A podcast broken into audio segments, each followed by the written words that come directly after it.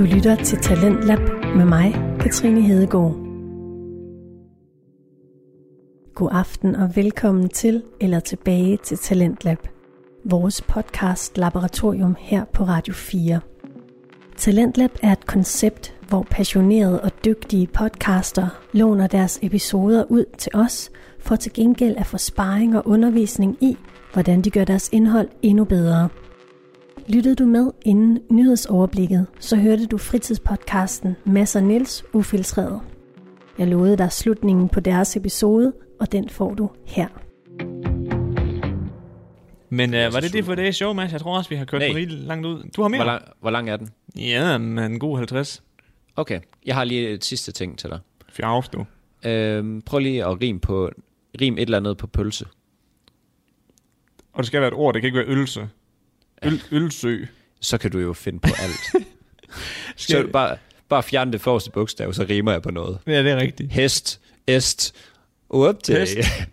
rime, jamen, du skal rime på pølse, jo din store nød. Mm, pølse.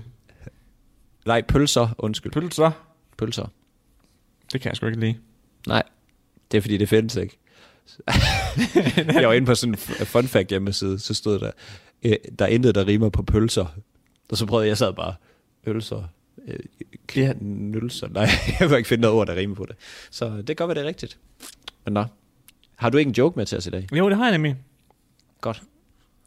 Der er fem, apropos nogle af de der fun facts, der er også, jeg føler også en, der hedder, jeg tror den hedder 8 facts, og der er seriøst nogle skøre ting derinde. Altså sådan noget, en elefant kan ikke høre den her decibel. Jeg, jeg så en, øh, en blåmejse, kan ikke se farven blå. What the fuck? Ja. Ja, baby. Jeg er Syg nu, er du bare, viden. nu er du bare klar til sequence. Nej, ikke sequence, ja. hvad hedder det? Besserwisser. Besserwisser. Come at me, bro. Ja, ja. Kom med den blåmejse der så. Ja, så kom med den. Så kom der. Fuck, jeg er elendig til, øh, til bedste. Ja, det er heller ikke min bedste kompetence. Jeg har lige købt et nyt spil. Hvad er det? Det hedder Bonanza. Det handler om at plante bønner. Det er fandme griner. Det lyder sådan skørt. Jamen, vi kan prøve den dag, hvor øh, vi ikke lige har omløb af en coronavirus. Det er ret griner. Det er Altså, sådan, kan man godt spille det to?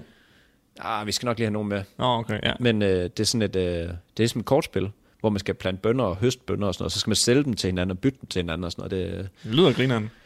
ja, Det lyder det, lidt ligesom uh, Monopoly, bare på et, et andet format. det gode er, at ved sådan bytte, byttesekvensen, der er ikke rigtig nogen regler, så det er sådan, hvis du er sent hen i spillet, og, øh, og der er meget efterspørgsel på noget, så kan du sige, jamen, så vil jeg have tre af den der, hvor man normalt kun får en, du ved sådan. Det er meget udbud efterspørgsel. Mm. Så det er faktisk ret grinet. Så dem, der, der sådan overhovedet ikke er gode til finans og sådan noget, de bliver bare kørt midt over. Jeg tror ikke, det er så meget med finanser. Det er bare sådan, hey, der er kun fire kakaobønner i spillet, så hvis, hvis jeg har en af dem, så er de nok mere værd. Eller hvis vi har brugt alle blueburn øh, beansene, så, øh, Hvis det ikke er flere så, hvide er de, så de sidste ikke og røde så- pølser. Ja, ja, så er de sidste ikke særlig meget værd. Ej, du ved. Få det, Ja. ja. kig på det. Det Bonanza, lyder grineren. 130 kroner. Nå, men Mads, skal jeg så slutte uh, i dagens, uh, dagens episode af i dag med en joke? Nej, Har du mere så? nej, Nej. så gør det. Så, Okay. så får det lort. Okay. Hvilken frisyr har en kagemand? Slikhår. Nej. Jo, det var så. Ja, det er jo det, jeg vidste. Nå, du kendte den, gør det. Ej, jeg kunne regne det ud. Kunne du det? Der er mange, der har givet kæmpe kudos for at gætte på ferie med flyvemaskinen. Og det vil også sige, at det er et rigtig godt bud, Jeg kan faktisk. ikke engang huske, hvad var det, det var. Tage den her flyverdragt på. Nå jo, hvad var det, hvad var det joken var? Nå, hvad, hvad gør, en, hvad gør en, øh, en flyvemaskine, hvis den fryser? Ah, Og så sagde du, tage på ferie. Ej, der var det- mange, der, der, mange, der var sådan, okay, det kunne Sådan. godt være. jeg er glad for, at I har min ryg alle sammen. Men øh, skal vi ikke bare slutte af på den, og så Jo. sige, øh, vi vender stærkt tilbage, enten på Patreon, hvis man har lyst til det, og ellers så næste torsdag. Ja, lige præcis. Der ligger en episode klar til jer, der er med på, på Patreon. Så. Hvor mange episoder har vi på Patreon nu? Tre. Tre stykker, står. Hold da kæft. Ja. Jeg vil sige, hvis der var på et tidspunkt, man skulle have det, så er det nu da, hvor man er lukket inde, og man bare har brug for noget underholdning. Jeg siger det bare. Det er det. Så øh, ej, kan I have en pisse dejlig dag alle sammen? Kæmpe god dag derude. Moin, Øh, øh, Auf Wiedersehen. Ja, det sådan, jeg glemmer altid. Jeg, jeg synes, guten tak. Jeg synes, du skal prøve på forskellige sprog hver gang. Ja, det var så tager du lige spansk, kinesisk, finsk. Nej, men det er rigtigt. Det gør jeg sgu. Det gør du sgu. Det er godt. vi ses. Hej hej. Ses.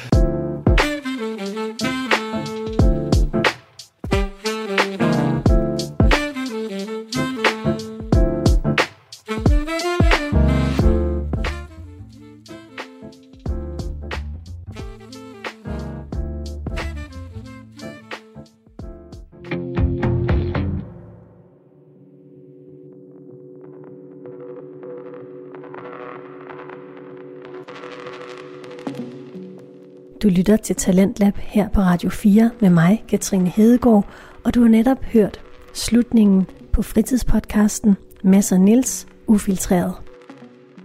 En underholdende podcast med Mads Lyngø og Nils Sørensen som værter. Nu skal vi til noget helt andet. Nu vil jeg nemlig gerne præsentere tredje episode af fritidspodcasten Gå med det for dig. En gående samtale-podcast, hvor samtalerne både dykker ned i store tanker og små detaljer. I aften er Katrine Kanne ude at gå med gæsten Christine. Jeg beklager, at lyden er lidt overstyret. Som nybegynder er det ikke nemt at jonglere med god lyd udendørs i vind og vejr. Det kræver lidt øvelse, men her på Talentlab bliver værterne kun bedre, og jeg håber, at du, kære lytter, vil åbne dit sind og bære over med den lidt skrættende lyd og fokusere på indholdet. God lyttelyst.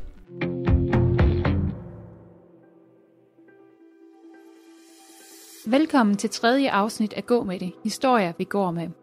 En podcast, hvor vi lærer vores gæst bedre at kende, mens vi går. I det her afsnit er jeg taget til Blokhus for at mødes med Christine. Christine har en spændende historie, fordi hun hele sit liv har kæmpet med at skulle passe ind i samfundets struktur. Skal man altid følge strømmen med et almindeligt 8-4 arbejde, eller er det okay at prøve lidt forskelligt på freelance basis?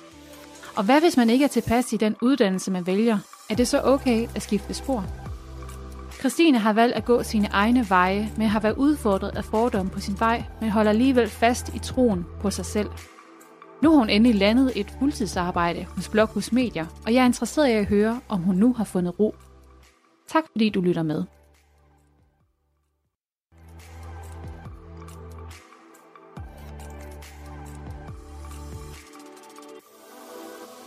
Christine, ja. tak fordi at uh, vi må komme forbi dig her i uh, Blokhus. Selv tak. Ja, det er jo uh, faktisk her, at du er vokset op. Ja, det kan man godt sige. Jeg har i hvert fald ja. tilbragt sindssygt meget af min tid her, og har arbejdet her også i området. Dyt, dyt, var der lige en ja. lille bil. Der er gang i den. Ja. Øh, nej, og faktisk det her, vi går forbi, kan du se den hyggelige gård her? Ja. Der har jeg arbejdet, det hedder Futten. Futten? øhm, Så ja, en det var gode tider. Der var jazz og snaps ja. og øl i lange baner, og øh, det var virkelig et godt sted at have sommerferiejob. Der var ja. bare gang i den. Ja. Altså, har du boet her i Blokhus, eller? Nej, jeg har ikke boet i Blokhus, Nej. men jeg kommer fra en lille bitte by, der hedder Kås. Ja. Som ligger... Det ligger jo sådan set i nærområdet. Det ligger en 7 km fra eller sådan noget. Okay. Og øh, så har vi jo Forop Sommerland lige baghaven også. Ja. Og der har jeg også arbejdet i rigtig mange sæsoner, da jeg var yngre. Øh, og så har jeg været rundt, kan man sige. Jeg har jo boet i jeg både udlandet, men også København og Aarhus og Aalborg, siden jeg var omkring de 18. Ja. Og nu er jeg så vendt hjem og flyttet hjem til hjemstavnen, kan man sige, i Åbibro, som I også ligger det er ikke 10 km fra, eller et eller andet den stil. Ja, hvordan har du det der med at komme tilbage igen? Altså? Jamen, jeg synes, øh, jeg synes, det gav mening for mig nu. Jeg, jeg har sådan lidt en følelse af at have levet lidt et nomadeliv de sidste, ja, siden jeg flyttede hjemmefra, og har haft alle mulige spændende jobs, og øh, har læst på universitetet, og har virkelig sådan været ude og få ind på opleveren, øh, men også været lidt rådløs. Ja. Og øh, så skulle jeg flytte hjem. Jeg har boet et, nogle år i Horsens med min daværende kæreste. Og da vi ikke skulle være sammen mere, øh, så synes jeg bare, det gav mening at så rykke hjem til det kendte og ja, og til du betegner det stadigvæk som værende hjem her i, ja, det gør i jeg. Blokhus, uanset hvor du så har været. Ja, ja. og det, det har jeg, sådan har jeg egentlig altid haft det her ude ved vandet, hvor vi er på vej ud nu, at der er bare en ro, og det er bare noget helt særligt. Kommer der lige en traktor med, med juletræer? Jamen, det er da også ved at være sæson. ja, det skal, det skal aldrig være. Så, Nej, der er jo nok lidt ekstra trafik i dag, fordi det ja. er uge 42. Ja. Der er det ved jeg ikke, om, om du kan bekræfte, jo, jo, Stine, jo. eller om det normalt er så meget. Nej, det er det ikke. Det er det bestemt ikke. Nej. Det, er, det har jo udviklet sig. Både fra at være en populær turistby her, til at øh, dy, øh, byen øh, døde lidt, kan man sige. Øh, til at den nu blomstrer, som den aldrig har blomstret før, tror jeg. Ja. Øh, Har du og- oplevet det, mens den sådan lidt døde byen? Som, Ja, det kan man godt sige, men det var i den periode, hvor jeg egentlig flyttede væk. Ja. Øh, men i mine unge dage, da jeg startede med at gå i byen og synes at det var sjovt, der var det jo i Blokhus, vi startede. Ja. Og det kan jeg godt, øh, det kan jeg godt tænke om de unge mennesker, der bor i området nu, at det er mega ærgerligt, at de ikke har samme mulighed, fordi det var virkelig trygt. Og det var sådan, Ja. ja. man, man vidste altid, at der kom nogen, man kendte, og ens forældre har helt sikkert også syntes, at det var rigtig, rigtig dejligt, at der ikke var længere end, at, at de godt lige kunne hente en øh, om natten, hvis ja. man Ja. har brug for det, eller Men jeg kan huske, der har været meget omkring lykken. Men ikke så meget med blokhus egentlig. Altså, Nej. jeg synes ikke, der har været skabt det her dårlige ry Nej, omkring det, det tror jeg heller ikke. Det tror jeg bestemt Som, ikke. som med lykken på et tidspunkt, der virkelig var, Ja. altså var fest Ja. stedet. Ja. Øhm, Nej, det har det heller ikke. det har men, måske mere været sådan... men transformationen har jo så været, at det er gået fra, at der har været meget gang i nattelivet, til at det måske mere er henvendt til familier nu. Ja. Og så, så kalder man det også lidt seniorernes paradis, men det er sådan mere øh, helårsbasis, kan man sige, hvor at, at dem, der, der trækker sig fra arbejdsmarkedet, eller i hvert fald bare trænger til noget ro og Ja. godt kan lide de naturskønne områder, der er herude, at ja, så køber de sommerhus øh, eller helårshus herude, og så, så nyder de det. Men jeg synes, byen bærer virkelig præg af, at, at der er nogle kræfter, der står Ja. sammen, og jeg er mega imponeret over, hvad det er, de har fået bygget op her. Bare sådan noget som den her efterårsfestival, hvor der er aktiviteter hele ugen for hele familien, altså for ja. enhver smag. Øh, det er ikke alle steder, ved jeg. Nej, så Men der er et godt sammenhold her. Ja, det er det. Ja. Og det er jo også det, jeg er mega glad for at være kommet hjem til. ja. Fordi når man bor i København, og det kan da godt være, at man, har, man er en del af nogle fællesskaber, eller er på en arbejdsplads, hvor man kommer hinanden ved og sådan, men, men her som lokalsamfund, det er bare, det er bare noget helt særligt. Ja. Og det er faktisk rigtig dejligt at være kommet hjem til. Er det sådan, hvor at alle kender alle-agtigt, at man sådan hilser på hinanden, når man er nede og handle, og Ja, ja. så man måske godt kan forestille Ja. sig. Øh, Ja. ja. Jamen det er det. Og nu kan man sige, at i lokalområdet har jeg altid været lidt et kendt ansigt, fordi folk har vidst, hvem mine forældre var. Øh, Ja. De har haft en stor berøringsflade og været meget engageret i frivillige sammenhænge. Øh, så folk har vidst, hvem jeg var. Og nu efter jeg er blevet ansat, jeg er jo næsten lige blevet ansat ved Blokhus Media, Ja, det er du nemlig. Øh, og det er jeg mega glad for. Men der er jo især også mange, som jeg ikke engang ved, hvem er, som siger, ej, og tillykke med det nye job og alting. Og så mærker man virkelig det her lokale, hvor at alle kender alle. Og, Og hvordan har du det med det? Altså, jamen, der er jo både fordele og ulemper, og sådan er det jo med alting. Der er to sider af en sag, som minimum. Øh, jeg tænker, det er udpræget positivt. Fordi det gør jo også, at når man så har et budskab, eller man gerne vil have nogle ting til at lykkes, så, så ja, det at man er øh, et kendt ansigt, og folk ved, hvem man er, og hvad man står for, og det gør det bare lidt nemmere nogle gange at få nogle ting igennem. ja. Og det sætter jeg enormt stor pris på, og der kan man sige, der har mine forældre jo virkelig været forgængerne, forgængere, eller Oh, ja, hvad kalder det- man det? det prøver jeg lidt, men du ved, hvad jeg mener. Jo, og man kan sige, altså det gode er, ved jo, det er jo, kan jeg fornemme, at dine Ja. forældre lige ligesom har været gode til at skabe nogle gode relationer. Ja. Altså det ville være negativt, hvis du skulle ud og kende dem med et dårligt ry, som dine forældre Ja, har fået skabt. præcis, Men altså, så længe det er positivt, så Ja. tænker jeg, så, så kan det vel kun bære en frem. Ja, lige præcis. Nå, nu er vi kommet ned til vandet. Ja, måske kan man høre bølgerne i baggrunden. Ah, det er virkelig dejligt her. Det er helt vindstille i dag. Ja. perfekt været til en dukkert, faktisk. Vi skulle Jamen, have det er haft badetøj på. Altså nu er det jo heller ikke nogen hemmelighed, at jeg øh, tit kommer til Blokhus. Nej. Fordi jeg også øh, totalt kommer ned i gear, Ja. når jeg er her. Altså bare det, når man kan høre det der bølgeskvulp og, Ja. og sandet og Mm. bare den her friske duft. Ja. Øh, og, og nu snakker vi også om, at, at man virkelig godt kan fornemme, at Blokhus er blevet populær. Ja. Og det kunne man i hvert fald også her i, sommer, fordi der var jo faktisk kø helt ud til Hune. Men det er meget normalt, faktisk. Nå, det er meget normalt. Jeg tænkte, Ja. ja. fordi vi kørte nemlig til, til Salsum i stedet for. Nå, ja. Men øh, hold da op, hvor var der bare Ja. biler overalt. Ja. Altså. Men det er jo også bare, som min kæreste og jeg snakkede om, altså hvis, der bare, hvis man bare er garanteret godt vejr, så får man ikke nogen bedre strand. Nej, Det gør man det virkelig. gør man virkelig ikke, uanset hvor du så næsten rejser hen. Ja. Så den er jo bare Ja. helt fantastisk her. Men Også det er noget helt ikke? særligt, at man kan køre herned i bil, og Ja, ja, kan Det- nyde det her fantastiske natur. Ja. Ja. Ja, men Christine, jeg synes jo også, at du er... Jeg kender jo dig lidt. Ja. Ikke for meget, men jeg kender lige nogle overskrifter af dit liv. Ja. Og jeg har jo inviteret dig med på en gåtur i dag, fordi jeg synes, du har en spændende historie. Ja. Og øh, det synes jeg jo, fordi at, øh, at du har været sådan lidt... Du har lavet en masse forskellige ting. Ja, det må Og øh, på papiret, så vil nogen nok mene, at du har været arbejdsløs de sidste fem år. Ja, det For tror at jeg, sætte du det på spidsen. Og så vil jeg jo ikke betegne det, fordi det kan jeg ikke lide sådan noget. For jeg Nej. ved, at du har lavet så meget andet. Ja, Men, men det er det her med, øh, ens titel også lidt kan definere en.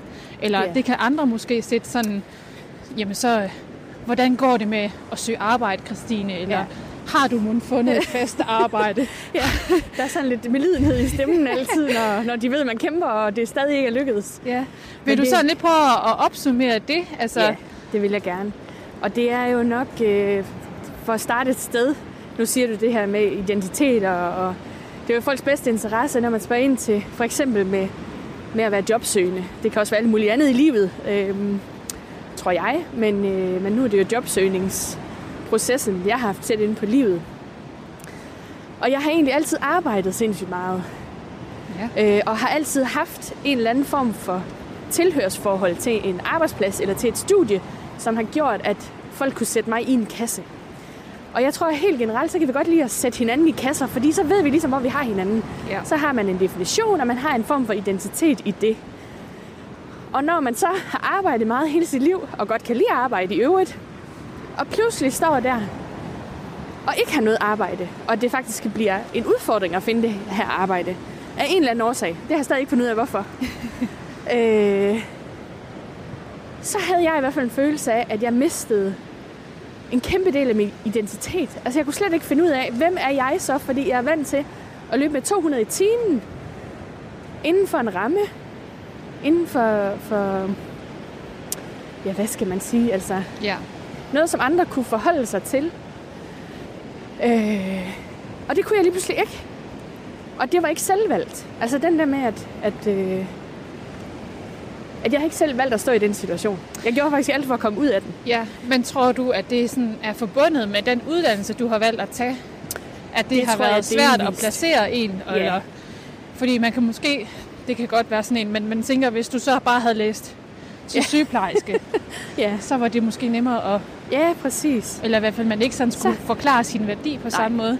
Nu, Nej, så, ikke så passer man ind et bestemt sted, når man har Hvad er en, det, du en, er? en titel, der er til at gennemskue. hvad er du uddannet som? Jamen, jeg er uddannet kendt med og har en vældig fancy titel fra Ja. Aalborg Universitet. Øh, og den er jeg rigtig glad for, fordi den har virkelig klædt mig på til rigtig mange forskellige typer opgaver. Og jeg, i- studietiden var jeg så heldig at komme til at arbejde rigtig meget med netværkskoordinering, øh, altså et erhvervsnetværk. Øh, hvor jeg endte som knudepunkt og bindeled mellem både bestyrelse og alle de her medlemmer, og det var mega spændende. Og den var jeg igennem kommet til at arbejde rigtig meget med kommunikation og marketing. Mhm. Så jeg er egentlig på mange måder selvlært inden for det område. Og det er jo det, jeg arbejder med i dag også, og synes er mega spændende, og har fået en masse gode kompetencer med mig. Så de sidste fem år, hvor jeg ikke har haft et fast arbejdssted, kan man sige, der har været lidt ufaglært arbejde i perioder, øh, fordi jeg netop godt kan lide at arbejde og har brug for at, og har haft brug for at komme ud. Øhm, men ellers har det været freelance, og det har været projektstillinger. Øh, det har været, der har været en løntilskud også, Mm. som har været rigtig fint, men der er bare aldrig noget af det, der sådan har, har båret mig videre øh, til en fast stilling. Og så var jeg så mega heldig, og det er jeg meget taknemmelig for, at øh, Louise og Lotte, som jeg er ansat hos nu ved Blokhus Media, at de kender mig lidt. Det er jo igen det her med at komme fra et lokalområde, og de har fulgt Ja. lidt med på sidelinjen. Vi har tidligere arbejdet sammen i Forop Sommerland. Og de synes jo så, at de kunne jo godt se øh, noget værdi i, at jeg kunne så mange forskellige ting, fordi nu sidder jeg jo igen lidt som bindeledet, der skal have en masse bolde i luften og få tingene til at spille sammen. Og det er på mange måder, så er det jo ikke rigtig noget, man kan læse sig til. Altså det er jo ikke en titel. Nej. Jo, man kan sige projektleder, men alligevel ikke helt, fordi jeg arbejder jo så også med kommunikation og marketing og sørger for alt vores web. Øh, ja, så, øh, Så de, de kunne heldigvis se noget lys i mig, og jeg kunne se noget lys i dem, og det var bare et super godt match. Det er jo dejligt. Ja, Det, øh, det er det. det øh, kunne føre til det. Ja, absolut. Men jeg tænker, at, at der er, er mange, der også lidt kæmper med det her med Ja. at finde, øh, finde definitionen på det her med, altså Ja, det her faste arbejde, så man søger mod det. ja. Øhm, men altså, det er jo også svært, fordi, som du siger, du har jo lavet alverdens andre ting. Og hvorfor Det er det så vigtigt, egentlig, at man har et fast arbejde? Altså, Ja, er det, er det, kommer det inden for dig, som siger, at det er det, jeg allerhelst vil? Ja. Eller synes du mere, det er sådan, du kan mærke din, din omgangskreds? Ja. Og, altså, i den her proces, der har jeg virkelig lært, øh, hvor meget jeg værdsætter at have kollegaer. Hvor meget jeg værdsætter at, at have en ramme. Altså være med til at definere en ramme, men, men at have et samspil med andre. Øhm, og så tror jeg bare nu, som sagt, det har været meget nomadeliv i de sidste fem års tid. Og det har gjort, at jeg har rigtig meget brug for en form for forudsigelighed. Og det giver et fast job bare. Ja. Øhm, så det er simpelthen ikke fordi, at jeg ikke kan se mig selv i andre rammer, men lige nu, der hvor jeg er i livet, der giver det bedst mening at have et fast job. Og det er jeg rigtig glad for. Det giver noget ro, og det gør, at jeg, ja, faktisk tror jeg, øh, yder, eller giver, hvad kan man sige, gør et bedre stykke arbejde. Mm. Øh, Du lytter til Talentlab her på Radio 4 og fritidspodcasten Gå med det med Katrine Kanne som vært. Den her episode er udfordret af en lidt skrættende lydoptagelse, men indholdet er godt, så jeg håber, du vil lytte med. Men hvad har du gjort i den her periode? Fordi, altså, tit når vi sådan møder nogle nye mennesker, så siger Ja. man jo så, hej, jeg hedder Christine, og jeg Ja. arbejder som bum. Øh, og jeg tror, mange godt kan falde i den der fælde, at man sådan hele tiden skal definere sig selv ud fra det arbejde, man har. Ja, Men man er jo selv her over den historie, man, Ja. man fortæller om sig selv. ja, Man kan jo sige, hej, jeg hedder Christine, jeg, jeg elsker at gå tur ved vandet, Ja. og jeg elsker bare ja og at det er læse det. en god bog, og Ja. jeg nyder at snakke med mennesker. Ja, Altså, Ja, men du har fuldstændig ret. Og det er, det er sådan lidt et paradoks et eller andet sted, fordi på den ene side, så vil min logik jo, eller har min logik altid sagt, at det er ikke jobbet, der definerer mig. Nærmere tværtimod, hvis man kan sige det sådan. Mm. Øh, og at jeg er meget mere end mit arbejde. Øh, men det er som om, der er en kultur omkring, at enten så skal du være selvstændig, eller så skal du være arbejdstager. Mm. Altså, der er ikke sådan noget midt imellem. Og, og man skal helst kunne komme i en af de kasser, øh, for at folk sådan føler sig trygge. Eller sådan. Ja. Det er i hvert fald min fornemmelse, at, at vi har en kultur, hvor, øh, hvor at, at det er sådan lidt en blåstempling på, nå, jamen, så, er du, så er du okay. Altså, Ja. du, du er ligesom en del af noget, og du gør noget, og du bidrager også til vores store fælles. Øh, og nu, jeg, jeg ved ikke om, og hvor, hvor, hvordan man definerer det sådan helt præcist, men jeg vil jo sige, at jeg var jo det, man vil kalde langtidsledig. Øh, selvom jeg har haft noget on and off, ved, de sidste fem år, så vil jeg jo sige, at den femårige periode, som, som samlet helhed, det, det har været langtidsledighed. For jeg har i hvert fald følt, at jeg har bokset med det hele vejen igennem. hvordan føler du sådan, at du blev mødt med det, også hvis du nu skal til... Nu har du lige været til en jobsamtale. Ja, ja. Øh, hvordan, altså, er det noget, der er blevet set negativt på, eller har det blevet set som sådan et hul i dit CV? Jamen, øh, jeg vil næsten sige, alle andre steder end her, hvor jeg er landet, der, øh, der har det været i talesat som, at, øh, ja, at jeg flyver lidt forvildet rundt, og jeg ved ikke helt, hvad jeg vil, og jeg kan ikke rigtig definere selv, hvad det er, jeg er god til, og med det, at jeg har prøvet nogle forskellige ting, så, øh, så er jeg også sådan en, man ikke rigtig kan regne med. Det er sådan lidt den fornemmelse, jeg har, Hmm. jeg har fået. Øh, og det er heller ikke ret mange jobsamtaler, jeg har været til i den her periode egentlig. Nej, Og ja. man, man hører mange snakke om det her med, at man skal passe på, at man ikke får huller i CV'et. Ja. ja. Men så Ja. mange huller er det egentlig ikke, fordi jeg har jo lavet meget freelance, og Ja. har jo haft en lille hobbyvirksomhed, hvor jeg eksperimenterede med nogle ting inden for kommunikation og marketing. Jeg havde nogle okay. kunder, og har også coachet øh, en del faktisk. øh, i den her periode, men jeg har bare ikke, jeg har bare ikke været der endnu, måske, hvor jeg tænkte, det er det, jeg skal leve af. Det var faktisk ikke det, jeg havde lyst til. Det var ikke det, jeg havde allermest lyst til at gå med. Men det har været en god erfaring at tage med og eksperimentere med det, kan man sige. Ja. Øh, det er jo nye kompetencer at tage med sig. Men, øh, men der er noget sådan helt generelt i forhold til ja, i forhold til, til identitet. Altså, jeg tror, vi, vi lærer helt fra vi er børn, at vi skal passe ind i nogle kasser. Mm. Og det er bare de færreste af os, der egentlig kan passe ind i nogen som helst kasser. Det er meget den her, hvad vil du være, når du bliver stor? Ja, lige præcis. Hvad vil, du, hvad, hvad vil du svare, dengang du var barn, hvis du fik stillet det spørgsmål? Oh, det er et godt spørgsmål. det ved jeg ikke. Jeg vil nok være alt muligt. Jeg kan huske, jeg vil gerne være kok på et tidspunkt, og ja. jeg troede jo også, jeg skulle være advokat faktisk, men mm. kunne jeg så mærke i løbet af bacheloren i jura, at det var faktisk slet ikke min hylde. Øh, og så valgte jeg så at læse en anden kandidat med henblik på noget HR-udvikling. Øh, og det var så bare af en eller anden årsag svært at få foden inden for det område. Og så havde jeg jo en masse erfaring inden for kommunikation og marketing, som jeg tænkte, det er det, jeg går med. Det, mm. det ved folk ligesom, hvad er, og det er lidt mere konkret. Og der laver man også nogle konkrete produkter, kan man sige. Der er det ikke bare, der er det ikke kun din viden, du byder ind med. Der er det egentlig også, at du skaber noget, som andre ja. ligesom måske ikke ligefrem kan tage i hånden, vel, men, men du forstår, hvad jeg mener, at ja. der kommer noget konkret ud af det på den anden side. Det gør der jo ikke nødvendigvis i hvert fald, når man arbejder med processer og med udvikling og med mennesker. ja. Så. Men jeg tænker, der er jo ikke noget et eller andet sted, der er jo ikke noget unaturligt i, at man hele tiden udvikler sig, og man gerne vil prøve noget nyt, og man, i bund og grund, så er du egentlig bare nysgerrig. Ja, og i bund og grund er du egentlig bare åben over for de muligheder, der byder sig. Ja. Kunne man jo også vente om at sige, ja. fordi man kan, hvis man går tilbage til vores forældres generation, ja. så er det måske mere typisk, ikke, at man har det samme arbejde igennem 20, 30, 50 ja. år, ikke? Og så får man en øh, jubilæumspris, og ja.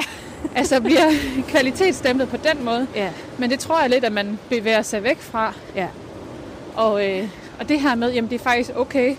Hvorfor, hvorfor skal jeg lave det hele? Ja. Altså det samme gennem hele mit liv. Ja. Og det tror jeg heller ikke på. Altså der, der er virkelig sket et paradigmeskift. Altså der er virkelig sket en ændring i den måde, vi lever vores liv på. Jeg synes, jeg hørte på et tidspunkt, at det var noget med, at det kunne forventes, måske ikke lige af vores generation, men i hvert fald den, der er et step yngre end os, hvor man siger, at, øh, at de som udgangspunkt vil have fire eller fem øh, radikale skift i deres øh, karriereliv, eller deres arbejdsliv. Ja. Og det synes jeg var ret interessant. Og det kan jeg jo genkende fra mig selv, kan man sige, at, at, ja, at der er noget andet, der pludselig giver mening. Ja. At man, man forfølger. Så det er også derfor, jeg siger, at på nuværende tidspunkt giver det mening med et fast job, men jeg vil da ikke sige, at jeg aldrig skal være selvstændig, eller aldrig skal prøve en anden arbejdsform. Mm. Det kunne jeg da sagtens forestille mig. Ja, den her igen, den er nysgerrighed. Ja. ja. ja. Men det tænker jeg også kun, det er godt og ja. sundt også at være lidt... Øh... Ja. Hvordan hvis du, hvis du sammenligner dig med dem, du ellers dine veninder, altså hvor de er i livet, mm. og måske har taget en anden drejning, altså... Ja. Hvordan har du det med det? Altså, har, har du ro i dig selv i forhold til til den måde, dit liv har formet sig? Jeg har været enormt frustreret. Øh, jeg tror, jeg har... Da jeg var yngre, der havde jeg sådan en forestilling om, at jeg skulle have mænd og børn, før jeg blev 30. Helt ja. klassisk. Ville ja. Volvo Vose. Øh, nu er der bare mig og katten. det kan også noget. Ja, det kan også noget. Det er nu meget hyggeligt. Men, øh, men når jeg sådan spejler mig i mine veninder, som de fleste af dem, de har jo mere end et barn, og har jo en, øh, en kæreste eller mand, de har haft igennem mange år faktisk. Og det der meget sådan stabile og, lidt forudsigelige, kan man jo sige, øh, så, så kan jeg mærke, at det er noget, jeg også gerne vil. Altså det, det er en drøm også at få det, øh, eller opnå det, eller jeg ved ikke, hvordan man skal talsætte det, men, men hvor jeg også bare må sande, at at livet går sjældent, som man forventer det, eller planlægger mm. det. Og øh, jeg tror, jeg, det er nok en evne, jeg har til egentlig at få det bedste ud af det, der er. Altså, at den situation, jeg står i, og så trække den bedste essens ud af det. Men, øh, men der er der ingen tvivl om, at, ja, at, at på mange måder, så, så er det jo et afsavn, Mm. når jeg spejler mig i dem. På en eller Ja. anden måde. Men det er jo heldigvis ikke for sent endnu. Nej, du er jo heller ikke Nej, færdig gammel. ej, jeg er da kun 33, der er ung, tid til at få nogle unger. Ja. Ja, Men jeg tænker, det, det må nok møde dig mere i det der med, at du også flytter tilbage, Ja. og måske lidt det der med ens gamle mm. barndomsveninder. Altså, ja, hvis Helt man sådan sikkert. lidt møder dem med, med barnevogn, og ja, i forhold til, hvis du nu blev, ja. blev boende i København eller flyttet til udlandet, Mm. mm. der vil man jo ikke blive på den Nej. måde konfronteret med det. nej. Jamen, det har du fuldstændig ret i, og det er jo Vi skal igen... lave en lille drejning her. Ja, det kan godt være. Ja, vi er da ved at være rimelig langt væk Ja. fra det smukke sømærke. Ej, Vores ja, pejlemærke. får vi lige lidt øh, vind. Ja. Øhm. Hvad var det? Jo, det var identitet. Altså, der er også en, en stor del af ens identitet, der ligger i det. Og jeg har da veninder, som altid har vidst, jamen de vil ikke have børn. Så de har altid ligesom haft en anden retning. Jeg har været usikker på, om jeg skulle have børn i mange år, og det tror jeg, det tror jeg egentlig bunder i, at jeg har ja, i mange år egentlig bygget op øh, i forhold til at blive rigtig hårdt ramt af stress for nogle år siden. Okay. Og, øh, og simpelthen ikke kunne mærke mig selv. Og, og ved så at uddanne mig Jeg skal efterfølgende. gå lidt Ja. Ved så at uddanne mig efterfølgende til at håndtere og forebygge stress, er jeg jo så blevet meget klogere på, hvad, hvorfor egentlig at det var sådan. Og så giver det pludselig god mening, hvorfor man ikke ja, tænker på en anden måde, eller agerer på en anden måde. Eller, øh, og der tror jeg, det var lidt med, med det, at jeg kom på den anden side af stress, at jeg egentlig kunne mærke, at jeg gerne vil være mor en dag. Ja. Øh, så der er nogle ting, der pludselig gav mening sådan i et lidt større perspektiv. Hvordan fandt du ud af, at du blev ramt med stress? Er det, var du, øh, altså sådan, var det noget fysisk, der, Ja, der var det, ja. dig? Eller? Jeg ramlede fuldstændig. Ja. Altså, af mine nærmeste fik jeg at vide, at jeg eksisterede nærmest kun et par timer i døgnet. Så var du Øh, fjern for omverdenen? Eller? Ja, Ja. altså jeg sov. Jeg sov og sov og sov og sov. Min krop sagde bare, nu ligger du der, og Ja. nu bliver du der.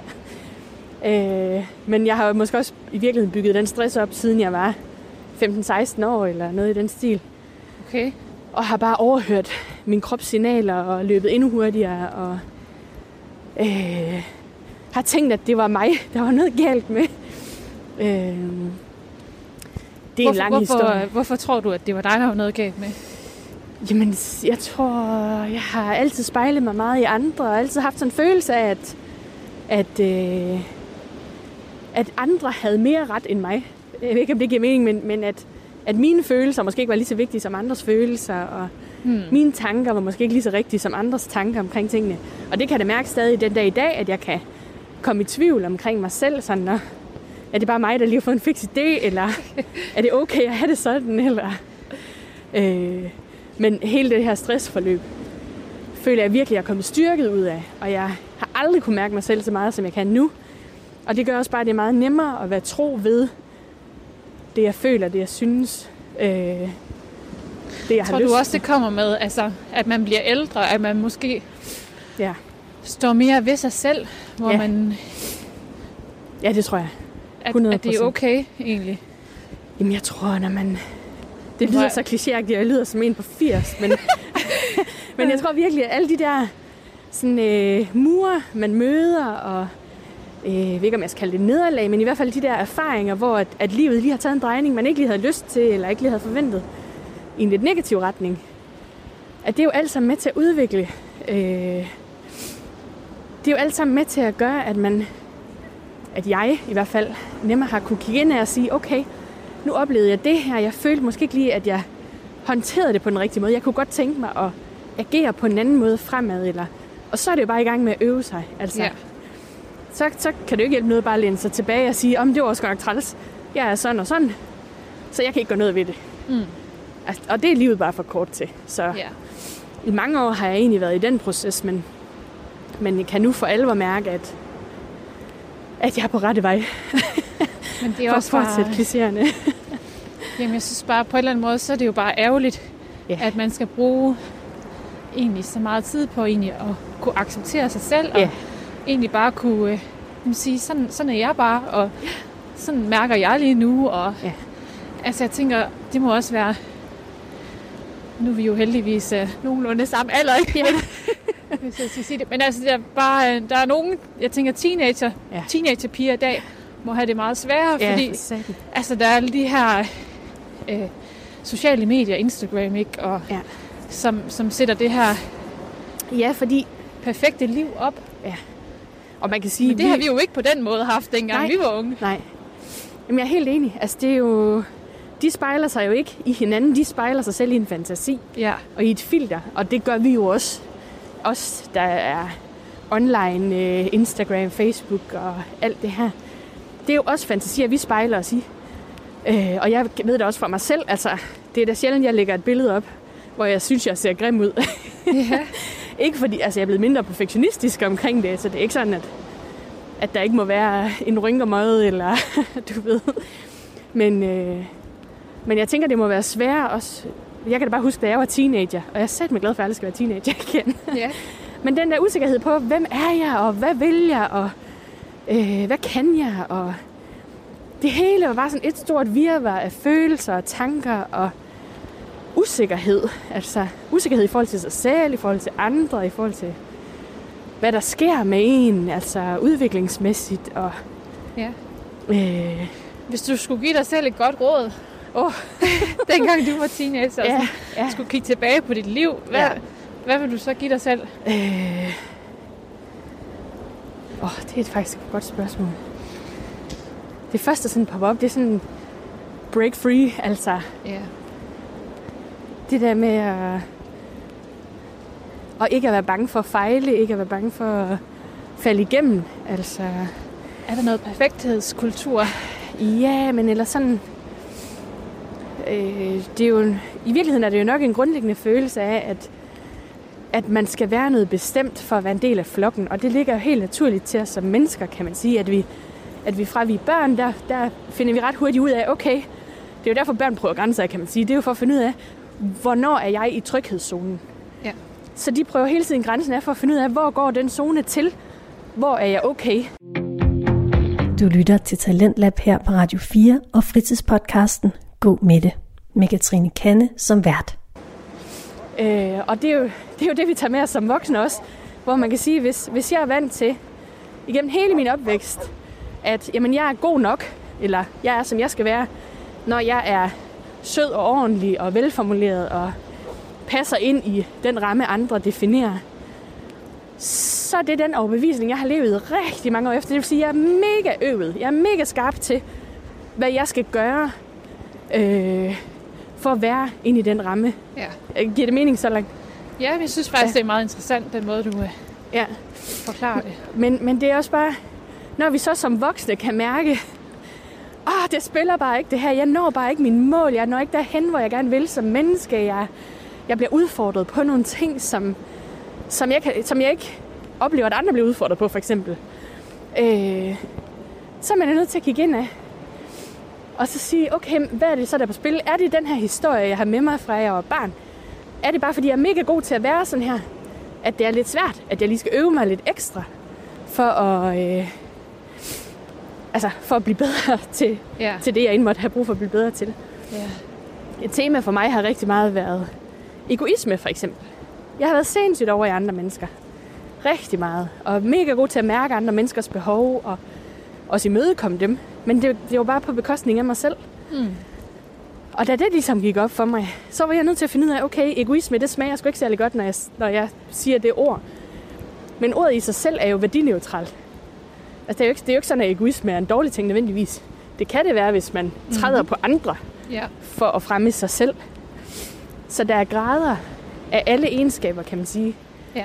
Men da det gik op for mig, hvad egoisme er for mig, det handler rigtig meget om selvkærlighed og det at mærke efter. Og gøre det, som jeg har lyst til at bruge for. Som for eksempel at ligge en halv time eller en time øh, på min sofa med katten på brystet og ligge og se noget fjernsyn, hvis jeg er mega træt. Eller Ja. øh, gå en tur ved vandet, eller tage ud og springe i bølgerne, eller spise med min familie, eller hvad det end måtte være. Men det er egoisme for mig. Men det behøver ikke at være på bekostning af andre. Men det er nok også der, hvor du lader op. Det er det. Så for at du kan være Ja. ja. noget for andre, kræver det vel også, at du er full charge. Meget. Ja. Og det er nok den der balance, vi jo, tror jeg, alle sammen øh, nok i virkeligheden kæmper lidt for at finde. Mm. På et eller andet tidspunkt i vores liv, når vi finder ud af, åh, der er noget ubalance her. Ja. Jeg tror ikke, der er nogen, der ikke oplever det. Nej.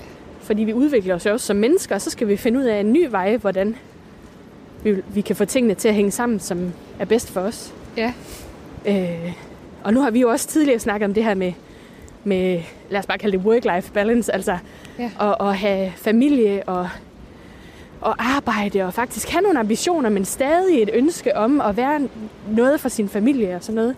Og selvom jeg ikke selv har børn, så kan jeg da 100% relatere til det, fordi at jeg kan mærke også, det er vigtigt for mig at have mulighed for at prioritere min familie, altså mine søskende og mine forældre. Og jeg har en stor familie, så Ja. så, så, så det der med at være sammen med dem, betyder vanvittigt meget for mig. Har du Øh, søskende, Christine? Ja, det har jeg. Jeg har to yngre søskende, der bor i København.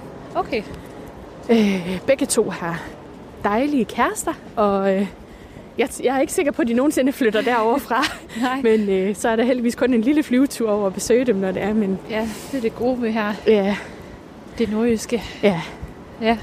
Men, øh, men det der med at få det til at hænge sammen, og, og det er jo så, kan man sige, også et niveau i, i hele den her snak om identitet og arbejdsliv, som vi egentlig tog udgangspunkt i i forhold til jobsøgning. Ja. At hvordan, hvordan skaber man plads til det hele? Og der oplever jeg bare, at der er en kultur, som ligger en dæmper på, hvordan vi kan indrette det bedst muligt for alle parter. For det er ikke os alle sammen, alle mennesker i hele verden, der har de samme behov og ønsker for vores arbejdsliv. Men det betyder da ikke, at vi er mindre dygtige til vores arbejde, bare fordi vi har fået børn, eller vi også har noget frivilligt arbejde, eller nogle andre ting, vi går op i, end vores arbejde. Ja. I det hele taget. Mm. Og der kan jeg godt mærke, igennem de her år, at øh, det er ikke nødvendigvis noget, der er blevet i talesæt, men jeg kan mærke, at der er sådan en, "Ej, men du er jo snart omkring 30, og nu er så over 30, det er endnu værre. og du har jo ingen børn og uha, og du har jo heller ikke nok erfaring, og, og du ved, der er hele tiden sådan nogle, øh, øh, hvad fanden kan man kalde det? Der er hele tiden sådan nogle mure, der dukker op, som Ja. jeg føler, jeg skal nedbryde. Og det Ja. synes jeg egentlig ikke, jeg har lykkedes ret godt med. med. Og jeg tror, det er en generel kultur. Oh, undskyld, jeg snakker så meget, jeg ikke kan trække vejret. Jeg tror, det er en generel kultur, vi har i vores samfund, hvor at vi simpelthen bare ikke er up to date. Altså, jeg føler ikke, at, at jeg bliver mødt i hvert fald i, at, Nej, det... at den erfaring, jeg har skabt mig de sidste fem år, den tæller ikke lige så meget, som havde jeg været det samme sted i fem år. Nej. Øh, til Men trods for, at jeg har virkelig... At, øh, jeg tror, det der er sådan, er sådan tilbagevendende tema for Ja. at snakke, det er jo den her ja. kasse, Ja, boks, ja, som, som vil være så... Det vil dame være rart bare at putte dig i en boks, Ja. og så, så kan man lægge låg på, Christine, Ja. så ved man, hvor man har dig. ja. Men, øh, men sådan er tiden bare ikke nu. Og det der med at... Ej, det er nemlig rigtig godt sagt. Tiden er ikke sådan nu. Nej, Men der er bare der er nogle i gåsøjne historier, som bare ikke er blevet omformuleret, så den passer til den tid, vi er i. ja. Det er egentlig også sådan, jeg oplever det. Ja. Så det er mega spændende. ja, det Hvad er det det. skal ende med. Ja. Men Ja. det, jeg tror, det her med også at være... Det vigtigste er vel et eller andet sted, du bare er tro mod dig selv, og så siger jeg, men Ja. ja. hele tiden sige, det er sådan, jeg er, det er sådan, jeg gør. Ja. Øh, Og det er jo klart, når man sådan hele tiden lidt bliver udfordret på den, fordi folk Ja. godt kan blive provokeret af måske, Jo, jo. at du har gjort noget andet. Ja. Og stiller spørgsmålstegn. Ja. Og så skal man sådan hele tiden forsvare sig selv, fordi, nå ja, jamen, jeg er måske Ja. ikke som alle andre, men. Nej. er det ikke også fint nok? Ja. Ja, lige præcis. Ja. Og det er jo, det er jo egentlig det spændende, øh, som jeg føler, jeg står i, det er, at, at jeg har aldrig følt, at jeg har kendt mig selv bedre, end jeg gør nu, og kan mærke, hvad det er, jeg har lyst til, og hvilken retning jeg skal. Og det er mega befriende. Ja. Og nu bliver det så også, eller jeg kan mærke allerede, at det er nemmere at gå ud i verden og blive mødt øh, af, af uforståenhed. Altså at møde dem, der måske ikke lige helt forstår mit valg i livet, eller forstår, hvordan man kan leve sådan et nomadeliv i fem år, og så have lyst til at flytte til Lille Åbybro og få en kat og Bare ja. nyde at have en lille have, og der er helt ro, og ja, vinterbade lidt, og, og blive sådan lidt småkedelig på mange punkter, tror jeg, nogen tænker. Mm-hmm. Men, øh, men det er jo, ja, det, er bare, det føles som hjem, altså. Ja, og så er det bare det rigtige at gøre. Ja. ja. Der er også mange, der spurgte, "Jamen, du er jo single, og hvorfor vil du ikke bo inde midt i Aalborg, når du flytter tilbage til Nordjylland? Ja. Åh, oh, shit, der er bare aldrig til at finde en parkeringsplads, og så skal jeg bo i en toværelseslejlighed, og der er ikke nogen have, og Nej. ah, det er sgu meget fedt at flytte til Jammerbugt Kommune, hvor øh, det er lidt billigere at bo, og man får meget mere plads, og meget tættere på lækker natur og store yeah. vider. Det er virkelig, det er uvurderligt. Jeg har aldrig troet, jeg skulle sige det her, men nu har jeg sagt det. Nu kom det. det, det Nu kom med. alligevel. Ja. Ja. Men, men øh, nu har vi sådan snakket om mange ting, og Ja. er der noget, du, øh, hvis du kunne, er der noget, du vil lave om på i dit liv? Nej, det tror jeg ikke. Nej. Jeg synes egentlig, jeg bruger min tid på det, og med de mennesker, som nærer, og som jeg synes giver mig noget, de relationer. Øh, jeg har endelig fundet en, en dejlig hylde Ja. hos Blokhus Media, hvor jeg kan få lov til at bruge faktisk ja, alle mine kompetencer, jeg har samlet igennem øh, de sidste mange år. Så jeg, jeg føler, det giver mening, kan man sige. Altså, jeg føler, jeg lander et godt sted. Ja. Og nu er det selvfølgelig meget nyt. Jeg tror, hvad har jeg været der? 14 dage? Ja. Men jeg har fået nogle sindssygt dygtige og dejlige kollegaer, der, ja, der bare knivskarpe til det, de gør. Og det gør så, at det bliver nemmere for mig med den brede palette af kompetencer, jeg skal have i spil, Ja. øh, og udføre mit arbejde og, og finde min plads i det. Og det føles meget, meget trygt og rart, faktisk. Og det var Mhm. nok det, jeg har brug for lige nu. Ja. Lidt forudsigelighed på den måde. Ja. Selvom det er en meget dynamisk arbejdsplads, og aldrig to dage ens, Nej, så øh, skal være lidt klar på, hvad hverdagen ja. Ja. byder. Nå, nu er vi sådan lidt tilbage mod Blokhus Midte igen. Ja. Det er godt nok helt fantastisk hver dag. Solen den fuldstændig. skinner. Og... Jamen, det havde jeg bestilt, fordi I skulle komme. Ja, men altså, det er så dejligt. Ja. Jeg føler også, at man, lige man bliver fasket lidt op Ja. på sådan en gåtur det er ved vandet. Det er helt fantastisk. Er du tit lige nede forbi vandet? Ja, det er jeg. Ja. Næsten hver dag, jeg kører fra arbejde, så er jeg lige nede og vende. Ja. Ikke fordi jeg går en lang tur eller noget, men bare lige ned rulle ned fra vinduet, og så øh, lige duft havluften. Ja. Det er fantastisk. Altså, når man sådan rigtig bor her i Blokhuset, så, så kan man godt lide, når det sådan, sæsonen begynder at gå på held. Ja. At man sådan kan få byen lidt for sig selv. Ja, det er rigtigt. Det er der Ja. mange, der har det sådan. Men jeg tænker jo, men det er nok også lidt kvæg min erhvervserfaring og så videre. Nu har jeg altid nærmest arbejdet med turisme og service, øh, da jeg var yngre. Og så tror jeg bare, at den der gave, det er at vide, at alle dem, der kommer over sommeren, og som synes, det her er et fantastisk sted, det er jo dem, der i virkeligheden gør det muligt, at vi kan Ja. have et dejligt sted hele året rundt. Ja. Fordi uden alle de dejlige turister, så vil vi jo ikke have supermarkeder og øh, specialbutikker, og Nej, så vil der jo ikke øh, lige om lidt kommer hænge der sammen. smukt julelys i hele byen, og Ja. altså, så vil sådan nogle ting jo ikke være der. Og det er jo det, vi kan nyde godt af. Ja. Os, der bor her hele året. Ja, det er, der er jo en charme. Ja. jeg kunne godt forestille mig, at de der, når man er fastboer, har man godt sådan kan flygte lidt. Ja. Øh, Ja. Når det virkelig begynder, og så måske vende tilbage igen. Eller, ja. Ja. Men Men det, altså, det kan noget det hele. Ja, Og der er jo masser af plads her, så det er jo ikke sådan, nej, okay, trafikken kan måske være lidt tæt, men øh, når først man kommer ud og går en tur i skoven, eller kommer lidt ud af stranden, jamen, så er der masser af plads til, vi kan være her alle sammen. ja. Så det tænker jeg ikke så meget over. Nej.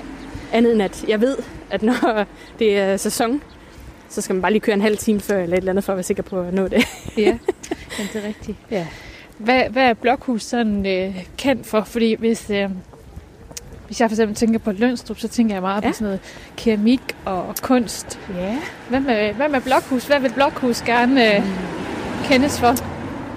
Det er da egentlig et godt spørgsmål. Ja. Det ved jeg faktisk ikke, om der lige er noget bestemt. Nej, det er Altså, bare jeg fordi, vil jo at sige, jeg at- kan se sådan en tendens til også med for eksempel øh, Lykken, som gerne vil ja. brain sig lige nu på at, at være det nye surferparadis. Nå ja, ja, det er Øh. også mega hyggeligt. Ja. Det er jo ikke fordi, at der skal være et eller andet, men det kunne godt være, at det var noget, der var sådan Ja. op i tiden lige nu, at man... Men jeg synes, her synes jeg, man skal tage til, hvis man er en familie. Og det synes jeg, fordi at øh, der er noget både for børn og voksne. Det vil sige, at hvis man for eksempel er en aktiv familie, så er der jo masser af vandreruter, øh, mountainbike-ruter og alting. Der er fede legepladser i skoven og Ja. shelters. Der er familievenlige restauranter. Der er også mulighed for, at man kan gå ind og få sig en lækker drink. For eksempel herinde. Oh, bare, der ligger lige her. nu er vi jo eller tilbage igen den kække havfrue på Ja. den anden side. Så, så der er virkelig noget for enhver smag. Ja, og, Og der det er jo dejligt at se, at der er godt gang i altså Ja. ja. rest- restaurantlivet. fordi Ja. Der er jo nogle steder, så er der jo ikke rigtig de store udbud, men det er der jo her. Nej. Ja, det må man sige. Ja. Det er virkelig... øh, Det er alsidigt. Men jeg synes jo, altså... I højsæsonen vil jeg sige, at det er børnefamilier, der skulle tage hertil. Uden for sæsonen der er det perfekt, hvis man er ungt par. Vi har jo også Strandhotellet, der giver en virkelig lækker oplevelse. Man kan bo på hotel derovre. Ah, og okay. lækre madoplevelser. Og der er vist også noget wellness. nu har jeg ikke lige været der selv endnu. men, øh, men det vil jeg sagtens kunne forestille mig. Ja. En lille romantisk getaway. Så er der lige et reklame her for Vi har jo en val her på torvet. en, en val, ja. Stor Ja. ja. val. Den har været på ferie oppe i... Jeg tror nok, det er Nordsøen Oceanarium, den har Ja. været her hele sommeren.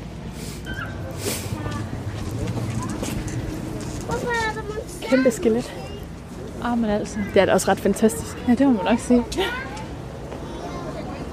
Lige præcis. Og vores livsstilshus, der ligger herovre. Virkelig... Ej, det er så hyggeligt her. Ja. Må man sige, det er jo også bare fedt i, i hele den her coronasituation, at man Ja. ja. så bare kan bare nyde det her. Ja. Og nyde det, man bare- har. Ja. Ja. Nu har vi jo scenen. Der har jo ikke rigtig været nogen koncerter, selvfølgelig på grund af corona her over sommeren.